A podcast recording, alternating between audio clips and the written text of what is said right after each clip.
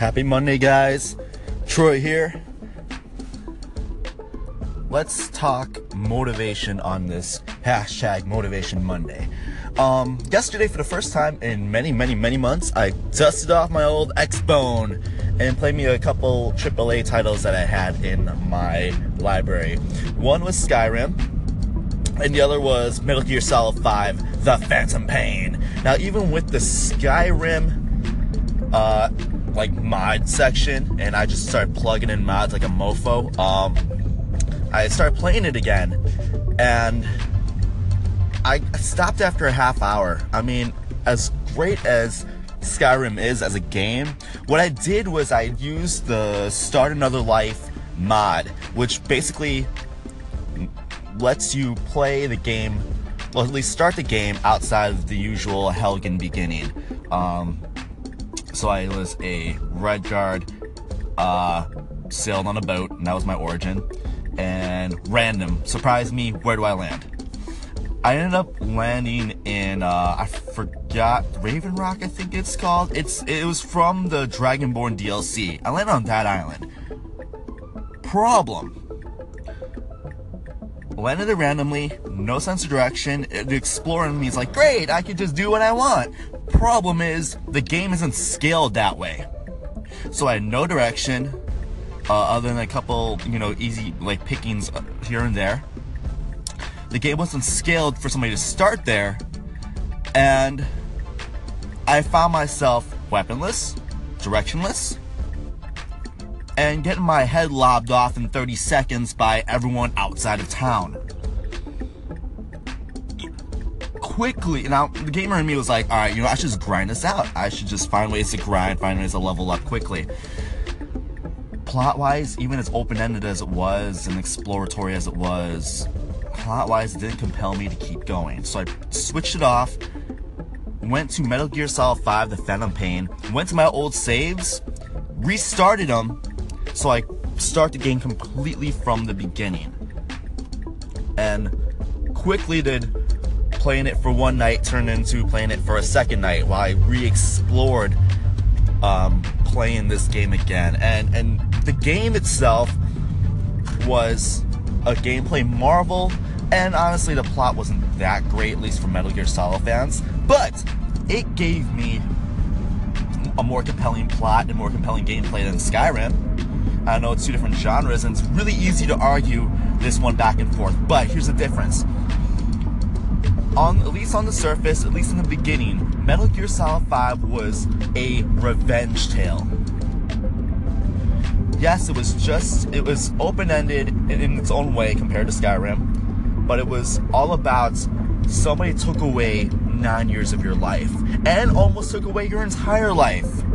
You're gonna fucking return the favor. Now, whether the game eventually created, uh, I'm sorry, realized that premise, you know, that's up for the debate. That's up for a lot of debate. But I was motivated to keep playing because of the character's deeper sense of purpose If you ever notice, sometimes the best the best AAA games have stories and storylines that will keep you playing them. Now, let's put this back into fitness and motivation. What is your deeper story? Why do you want to do it? It's so cliche to be like, what's your fitness goal?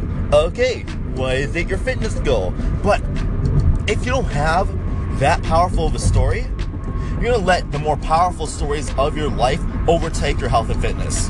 Promise you that. I'll tell you this right now.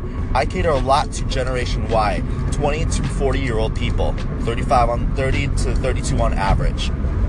And the ones that succeed have a deep either aspiration or deep desperation. An aspiration to become something and or a desperation to get away from something. Either an event that happened or an event their fear is going to happen. But they in turn created their own version of a hero's journey. And I guarantee you, the stories that are strong enough in life all have that compelling of a hero's journey. So when you go into this whole health and fitness workout or any sort of goal, you really need to dig in to a stronger sense of purpose and create a stronger story for yourself.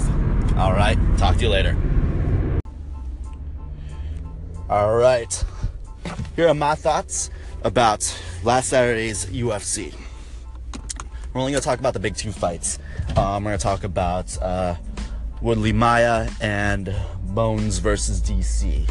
Um, just because five minutes. First off, let's address the elephant in the room Dana fucking White. Dana White, you are either Roger Goodell or you're Bob Arum.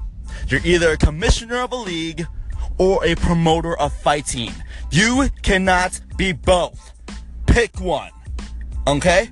You can't complain about how a champion plays its game. We can say we could talk I could talk shit as a Chicago Bears fan. I could talk shit about how methodically Peyton Manning always played the game. How West Coasty, how trudgy, and how much of a slow death it was to watch that Super Bowl when Peyton Manning was playing the Bears. It was Bears Colts. And any other game he always played to win. It was very conservative. Some say it's very boring unless you are a huge fan of the team Peyton Manning is on. Roger Goodell has no room to bitch about that. Okay? But we, I understand you are not a commissioner of a league, even though you want to act like you are. You are a fight promoter. You're all you're caring about is asses on asses in seats and clicks on the TV. You're worried about the money. So therefore you want blood. You want violence.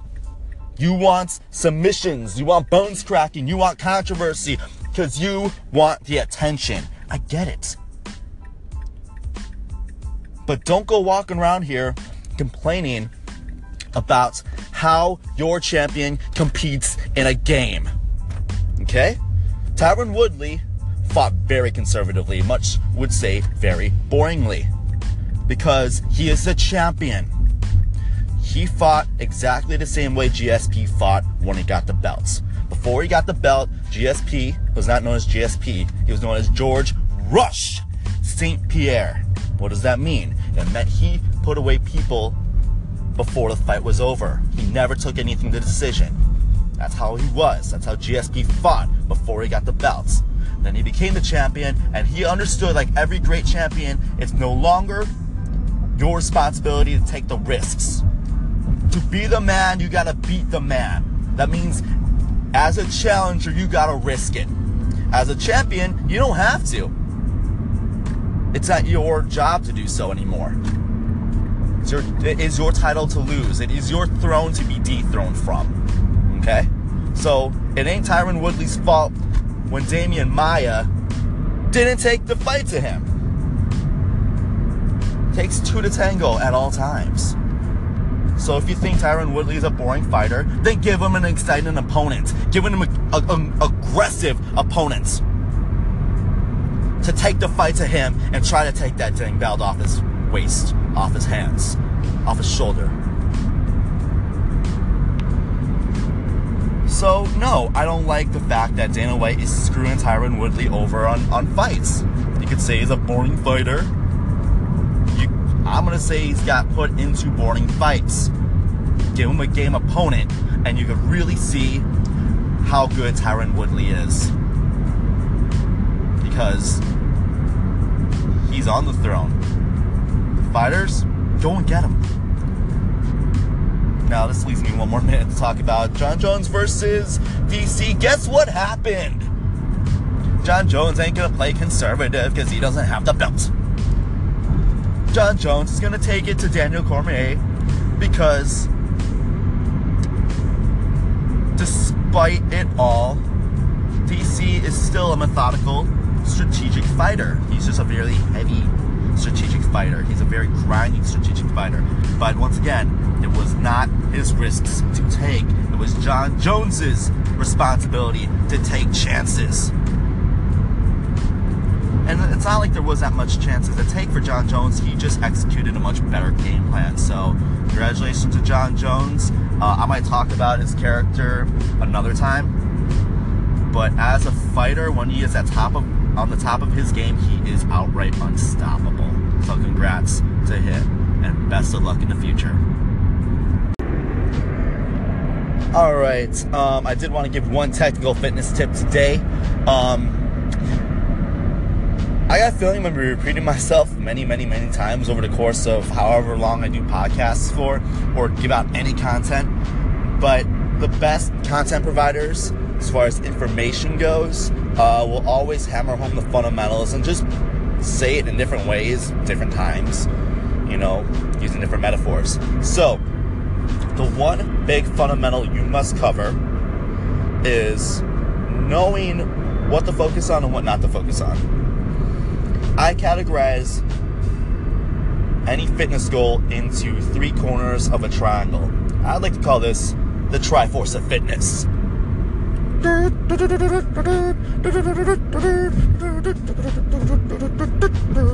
Anyway, um, the Triforce of Fitness. Three pieces of a larger triangle. You cover all three Triforces, make them one, you will succeed. So, first off, you have the Triforce of Strength. Are you doing the right kind of strength training for the body type you're looking for? Now there now there is many myths out there. There's the bulky weights make me big and the lighter weights for a bajillion times gonna make me skinny, which I could talk about forever. But I'm talking more the lines of are you doing strength training that covers all the muscles at once, all together, and not individual muscle by individual muscle by individual muscle. Oh my god, my arms are flabby. I'm just gonna do tricep extensions all day today. No.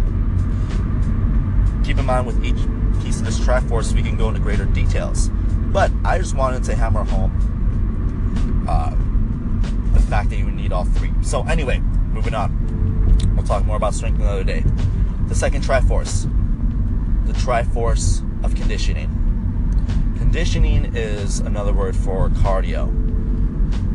And to me, it's that Triforce is split into two subcategories. Metabolic conditioning, which is working on the top end cardio, and recovery conditioning, which is talking about the bottom end. You're to need both. You're to need to cover both those bases to seize that Triforce, the Triforce of conditioning. Third, most important of all, the fact that you cannot train out train a bad diet, you must master the Triforce of nutrition. What is the best way to eat for your body? Now, there are nutrition wars out there telling you what diet is better for everybody. More than likely, it's because they want to sell a certain. It, it's money's always involved when it comes to diets. That's why coconut oil is banned again because the sugar industry wants to take over. I could go on. I'm not going to. Point being, the three Triforces, you put them together and create the Triforce of fitness, the Triforce of strength, the Triforce of conditioning, the Triforce of nutrition. Master all three, make it your own, and you will get results. Keep in mind, you miss one of these pieces of the Triforce, and something's gonna falter let's say you do strength and nutrition, well, you probably will not burn as much fat as you want to burn because your metabolism ain't conditioned. Your most common mistake, and that is the Triforce of strength and Triforce of conditioning with no nutrition. You're to be spinning wheels. I have seen many fat, out of shape marathon runners and fat, out of shape CrossFitters. It's because they do all that and don't hit the nutrition properly. You could do conditioning plus nutrition. More than likely, it's going to make you just soft, skinny fat because you didn't create the lean muscle tissue using the Triforce of Strength. Every awesome body I've ever seen did all three and did them in a way where they're all connected to each other and all made sense. I know it's daunting, and this is why I'm this is why I'm still in the fitness industry to clear up a lot of misconceptions and figure out what works for each individual because each individual's version of the Triforce is going to be different. But you're going to need all three pieces together, working together to get you to your goal. All right, more details, I'll talk later.